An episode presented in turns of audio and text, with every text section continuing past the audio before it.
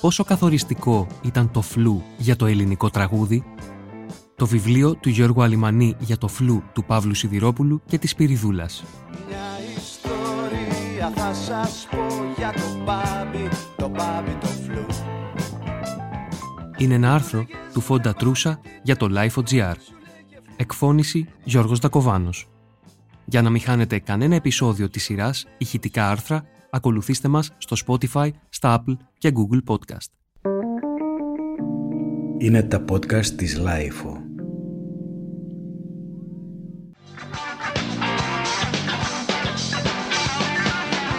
Ληστέψανε την τράπεζα και τι με νοιάζει εμένα Δεν είμαι με κανένα Σου λέω καλά τις κάνανε γιατί μας προκαλούσε Γεμάτη εκατομμύρια ενώ και ο Θεός πεινούσε Προσφάτως, το 2023, κυκλοφόρησε ένα ακόμη βιβλίο στη σειρά των εκδόσεων Οξύ 33 1 τρίτο που ασχολείται με διεθνείς σημαντικούς δίσκους από όλα τα είδη της μουσικής. Λέμε για μεταφράσεις βιβλίων ξένων συγγραφέων, μα και με κάποιους ανάλογους ελληνικούς με βιβλία γραμμένα από Έλληνες συγγραφείς.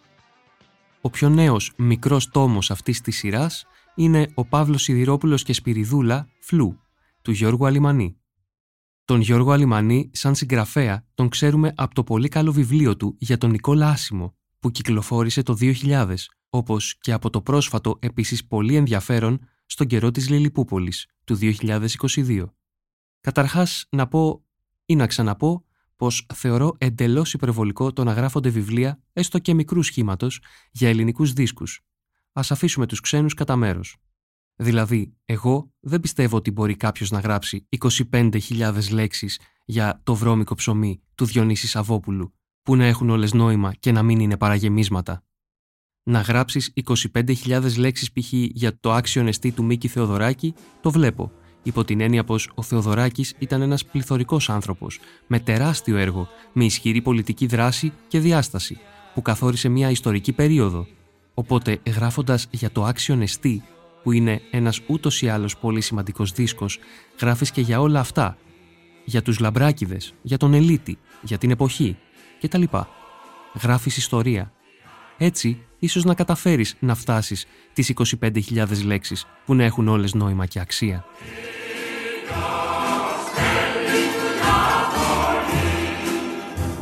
Θέλω να πω πως προσωπικά θα δυσκολευόμουν πολύ να γράψω 25.000 λέξεις για το βρώμικο ψωμί του Σαββόπουλου, όσο και να το τράβαγα το πράγμα.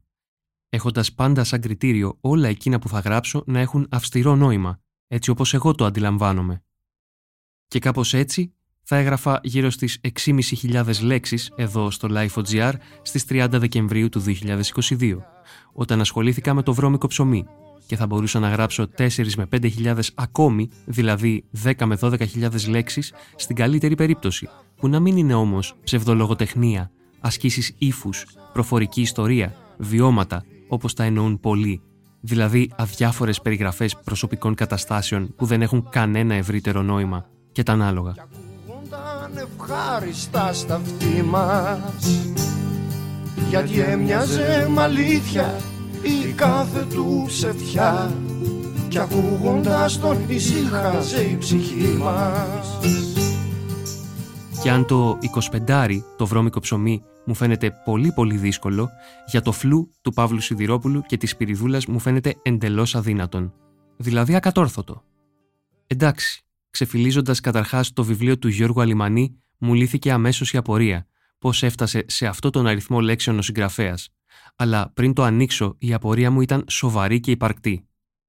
Πόσο καθοριστικό ήταν το φλου για το ελληνικό τραγούδι; Πειράζω ποιον του ερχότανε χωρίς να το σκεφτεί Κι άμα ψήλο βαριότανε αράζω που βρίσκε να λιαστεί Σε πρώτη φάση, να πω πως εγώ διαφωνώ με μια κεντρική επιλογή που γίνεται εδώ. Δεν θεωρώ το φλου καθοριστικό δίσκο για το ελληνικό τραγούδι γενικότερα. Το λέω γιατί υποτίθεται πως η σειρά 33 1 τρίτο με αυτό ασχολείται.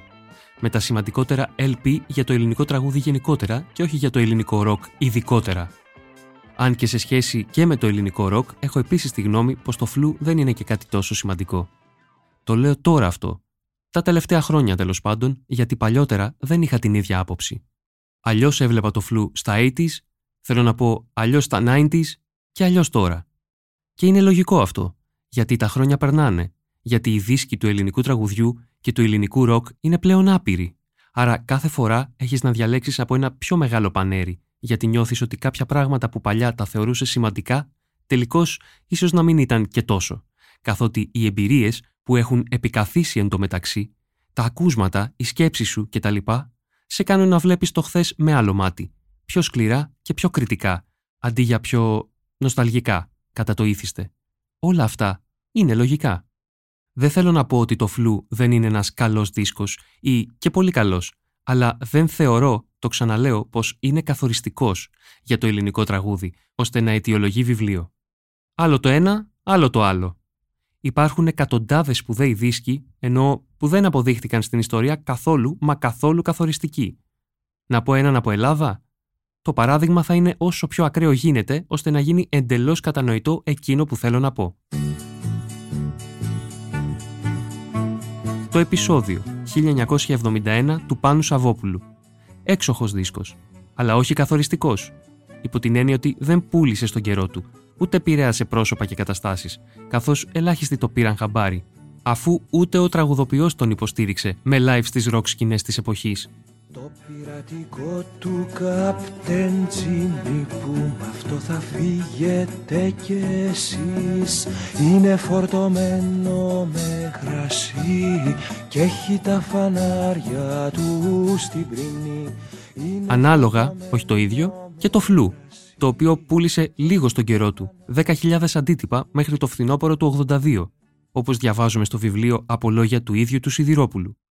Ένα νούμερο που μπορεί να είναι ακόμη πιο μικρό, την εποχή όπου το Get That Beat 1981 των Sharp Ties μέσα σε ελάχιστο διάστημα είχε πουλήσει πάνω από 50.000 αντίτυπα.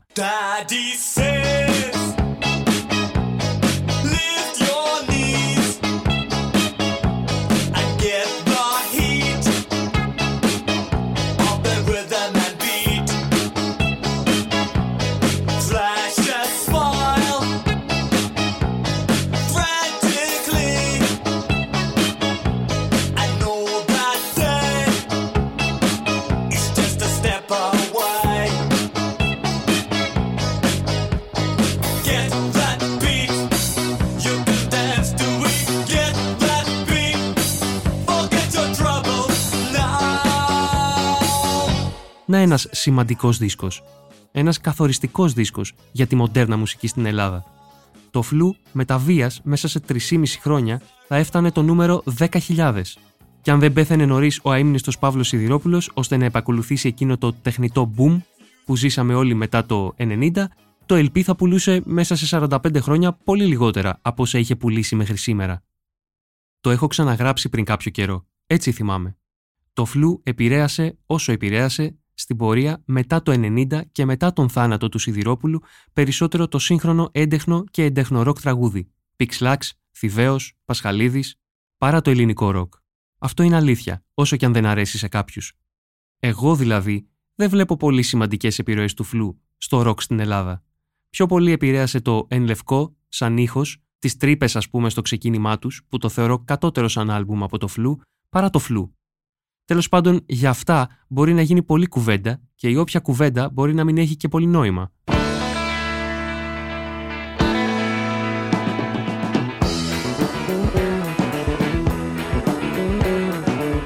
Ας πάμε όμως στο βιβλίο.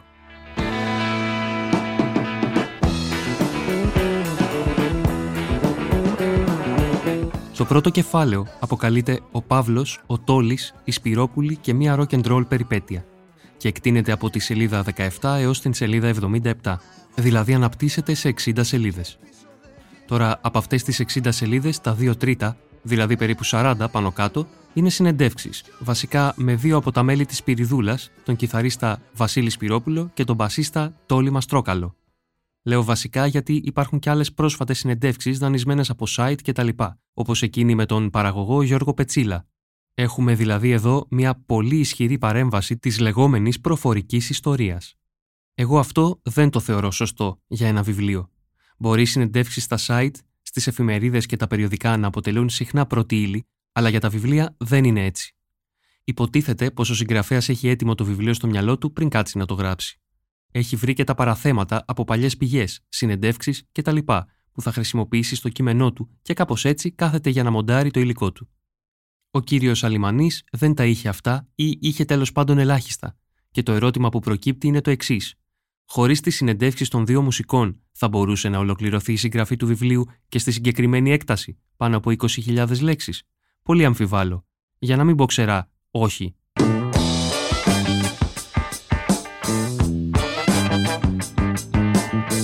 Το 69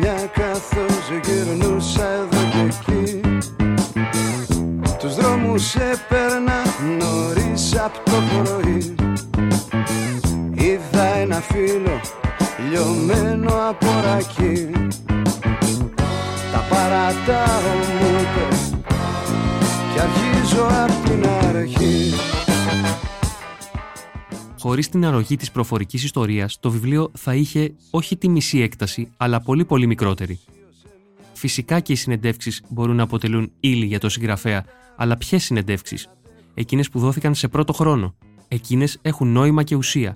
Πώς σκέφτονταν τότε οι άνθρωποι που έκαναν εκείνο το άλμπουμ; Γιατί το τι μπορεί να λένε σήμερα, μετά από 45 χρόνια, δεν έχει και τόση σημασία.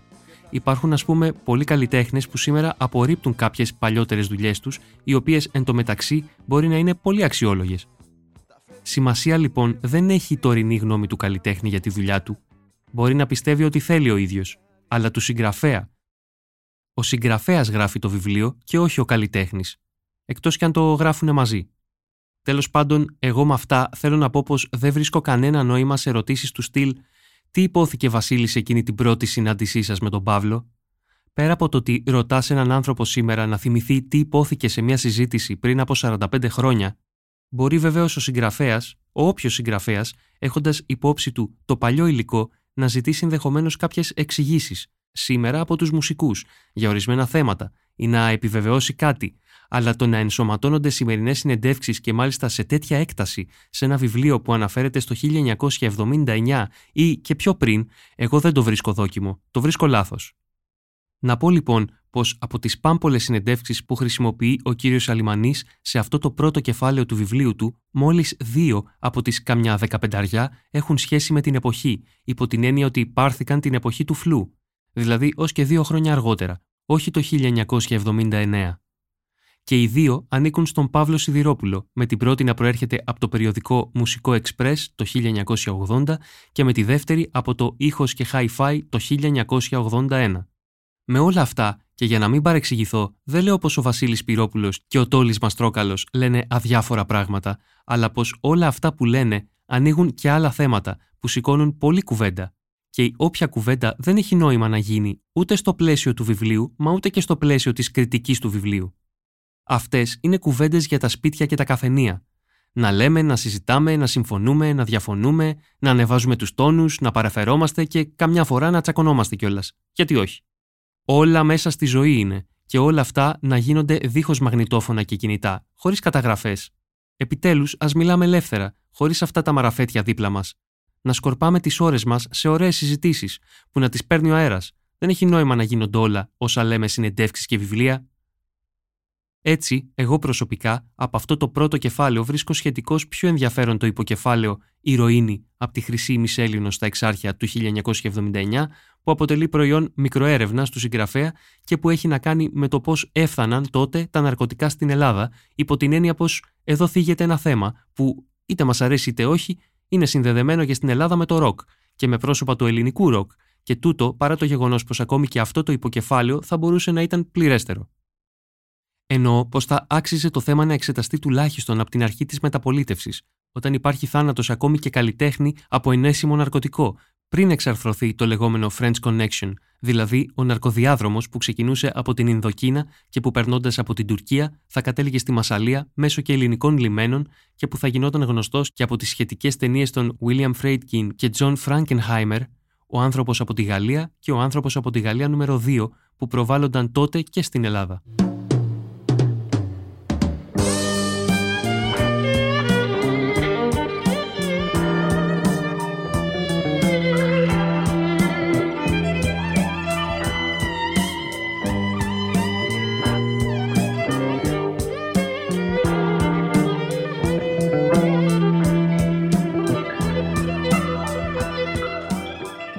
Δεύτερο κεφάλαιο του βιβλίου έχει τίτλο «Από το Α1 έως το Β5» και εκτείνεται από τη σελίδα 81 ως τη σελίδα 131, 50 σελίδες δηλαδή.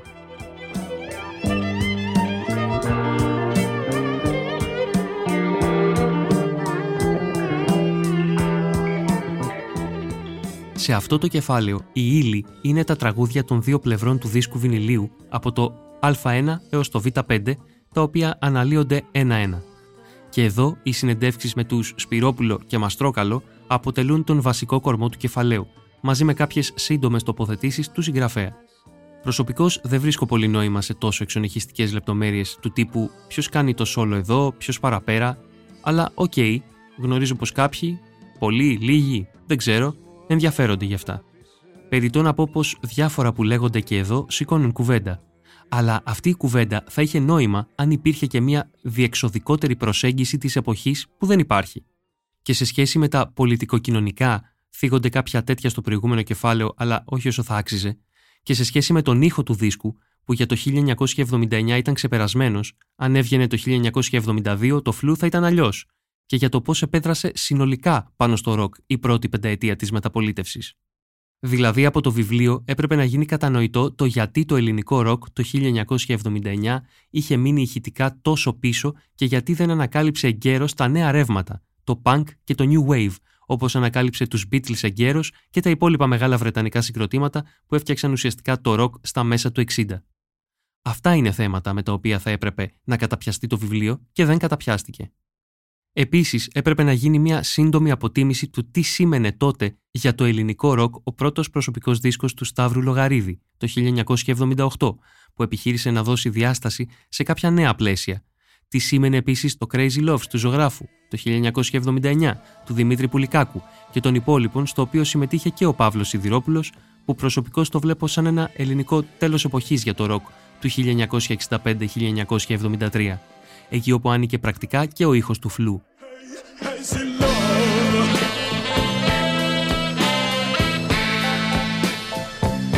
Και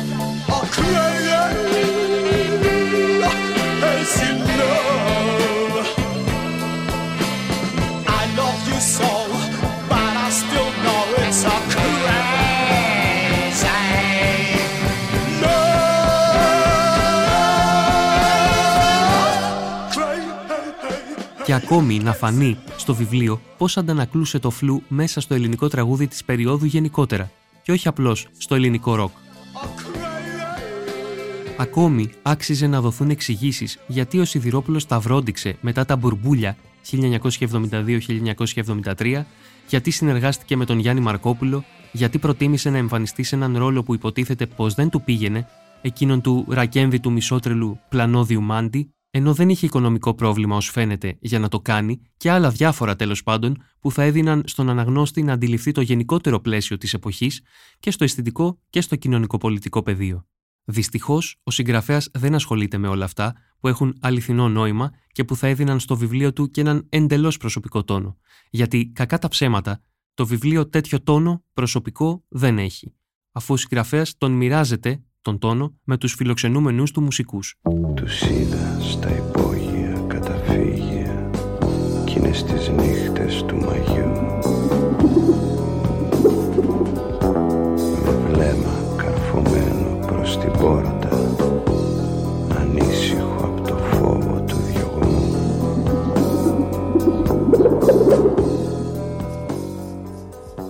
Το βιβλίο θα ολοκληρωθεί με το τελευταίο κεφάλαιο «Δισκοπολία, το διαζύγιο και η κληρονομιά» που αριθμεί 11 σελίδες, από την 133 έως την 144.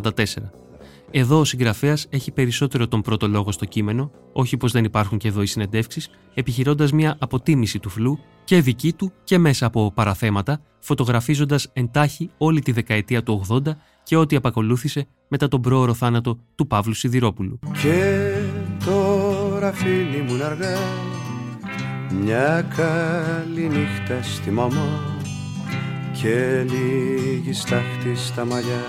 Καιρός να πούμε αντίο. Σκέπασαμε όλους τους νεκρούς με αρρωστιάρικους ψαλμούς.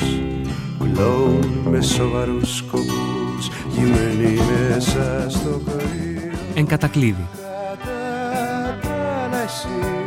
Μπορεί να διαφωνώ με το συγγραφέα και με χιλιάδες άλλους, αλλά για μένα ο Παύλος Σιδηρόπουλος είναι υπερεκτιμημένος σαν τραγουδοποιός. Σίγουρα έγραψε μερικά πολύ ωραία τραγούδια, αλλά αυτό το έχουν κάνει πολλοί.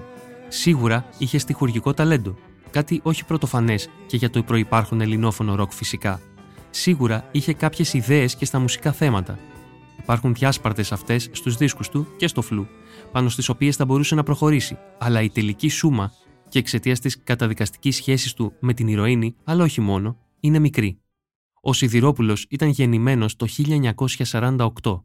Ο Τουρνάς, Teenagers, Paul, το 1949.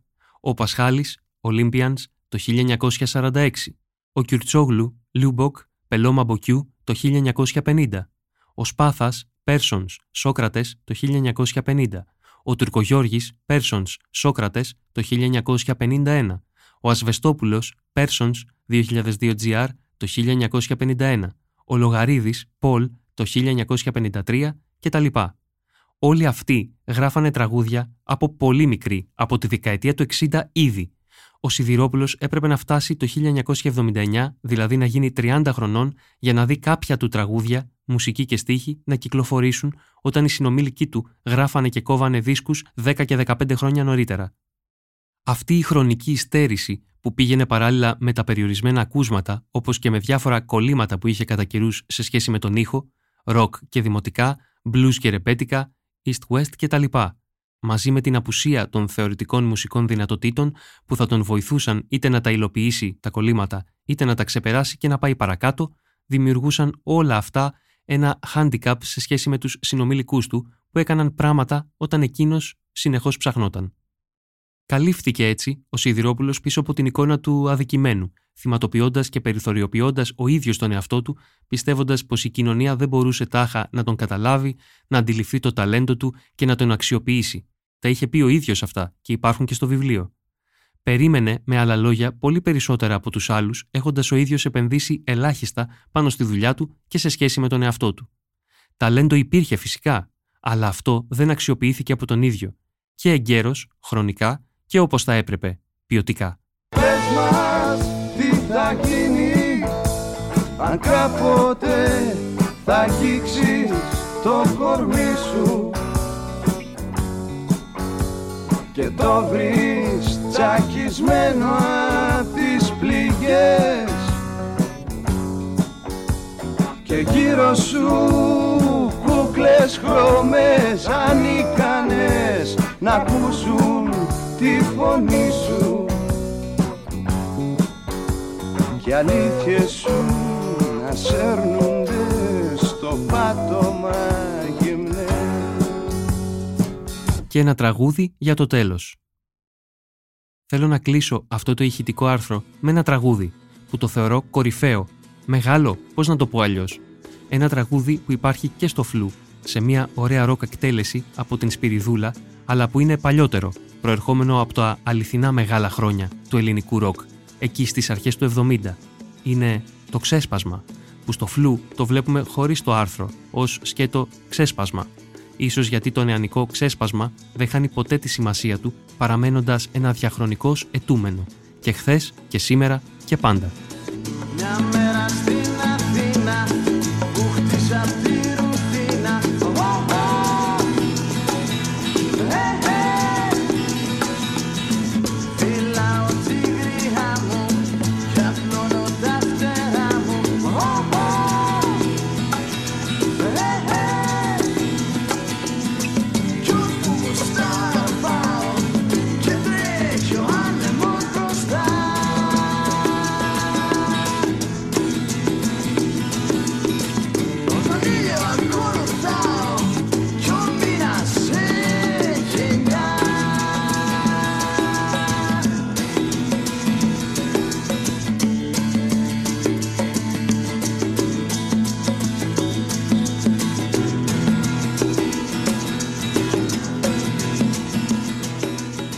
Τραγούδι αυτό είχε μουσική του Παντελή Δελιανίδη, στίχους του Παύλου Σιδηρόπουλου και ακούστηκε για πρώτη φορά από το ντουέτο Δάμων και Φιντίας στο δισκάκι τους «Το Ξέσπασμα, ο κόσμος τους», Zodiac 21 Αυγούστου 1971.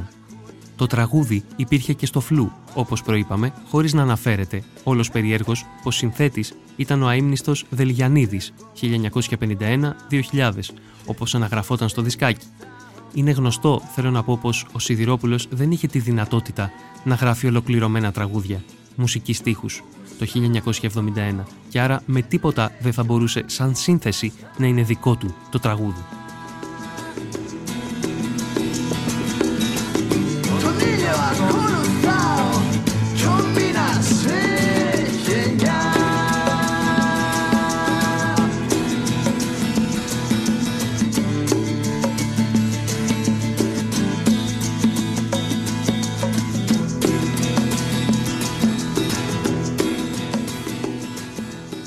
Βεβαίως, η μουσική του Δελγιανίδη στο ξέσπασμα είναι αυτή που πρέπει να είναι έξοχη.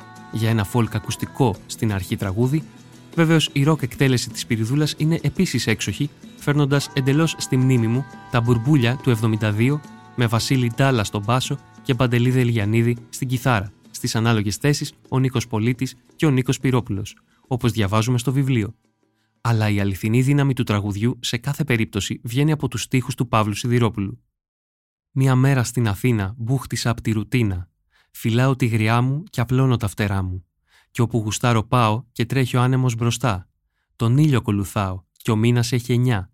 Και οργώνοντας τους δρόμους ακούω χιλιάδες νόμους. Μα εγώ όμως προχωράω και πίσω δεν κοιτάω. Και όπου γουστάρω πάω και τρέχει ο άνεμος μπροστά. Τον ήλιο ακολουθάω και ο μήνας έχει εννιά.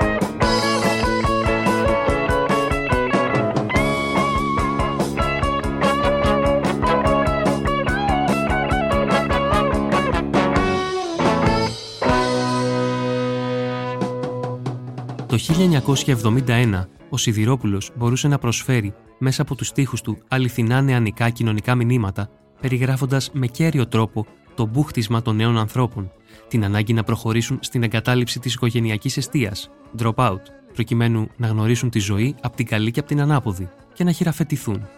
Πώς φτάσαμε μέσα σε λίγα χρόνια από το ξέσπασμα για όσα σε δυναστεύουν δηλαδή από την ανάγκη να επαναστατήσεις εμπνεόμενος από τις ιδέες και τα όνειρά σου για να αλλάξεις τον κόσμο στους μπάμπιδες του φλού που πήραζαν τις μελαχρινές και τσιμπολογούσαν τις ξανθιές. Στην καταδίκη και την ήττα της ντρόγκας και της ώρας του σταφ είναι να πορείς και να λυπάσαι. Άρε Παύλο, κρίμα κι άδικο.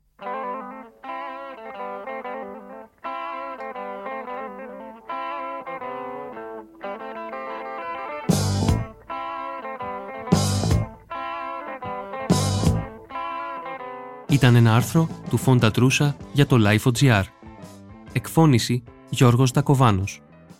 Για να μην χάνετε κανένα επεισόδιο της σειράς ηχητικά άρθρα, ακολουθήστε μας στο Spotify, στα Apple και Google Podcast. Ηχοληψία, επεξεργασία και επιμέλεια Γιώργος Ντακοβάνος και Μερόπη Κοκκίνη. Ήταν μια παραγωγή της Lifeo. Είναι τα podcast της Lifeo.